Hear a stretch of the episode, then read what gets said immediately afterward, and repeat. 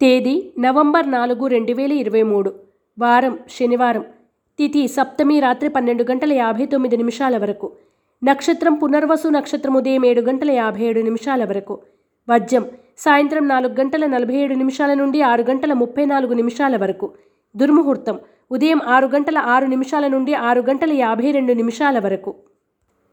శుభ సమయం ఉదయం ఏడు గంటల నలభై ఐదు నిమిషాల నుండి ఎనిమిది గంటల ముప్పై నిమిషాల వరకు. రాశి ఫలాలు మేషరాశి. వ్యక్తిగత విషయాలకు ప్రాముఖ్యతనిస్తారు. కొనుగోలుకు అధికంగా ఖర్చు చేస్తారు. కుటుంబ అవసరాలను దృష్టిలో ఉంచుకుని కొన్ని కీలక నిర్ణయాలు తీసుకుంటారు. మేషరాశి వారు నవగ్రహ వత్తులతో దీపారాధన చేయడం నవగ్రహ స్తోత్రాన్ని పఠించడం శుభదాయకం. వృషభ రాశి సమీప బంధువులను కలుస్తారు. భవిష్యత్ ప్రణాళికల గురించి చర్చించి అధికంగా లాభం వచ్చే స్వల్పకాలిక వ్యాపారాలలో ధనాన్ని మదుపు చేస్తారు. స్పెక్యులేషన్ లాభసాటిగా ఉంటుంది.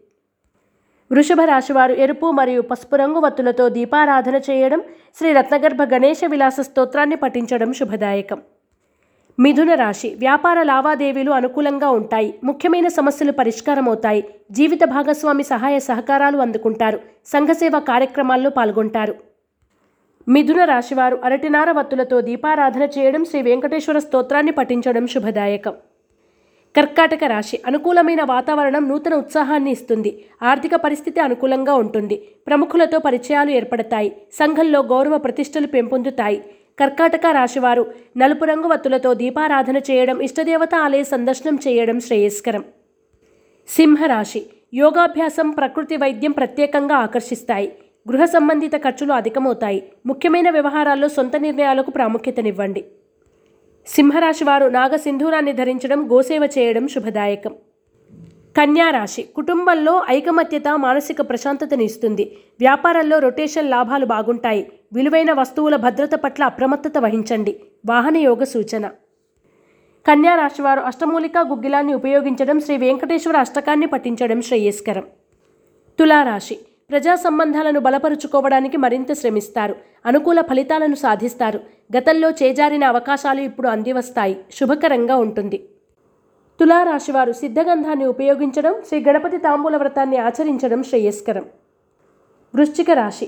క్రయ విక్రయాలకు ఎక్కువ సమయం కేటాయిస్తారు. ఆరోగ్య సూత్రాలు క్రమపద్ధతిలో అమలుపరచాలని నిర్ణయించుకుంటారు. వినోద కార్యక్రమాల్లో ఉత్సాహంగా పాల్గొంటారు. వృశ్చిక రాశివారు శ్రీలక్ష్మీ చందనాన్ని ఉపయోగించడం లలితా సహస్రనామ పారాయణ చేయడం శ్రేయస్కరం. ధనుస్సు రాశి. గృహోపకరణ సామాగ్రిని సమకూర్చుకుంటారు. బంధువులు శ్రేయోభిలాషులతో ఇష్టాగోష్ఠి సాగిస్తారు. అనుకూలమైన వాతావరణంలో ఆనందంగా కాలం గడుపుతారు.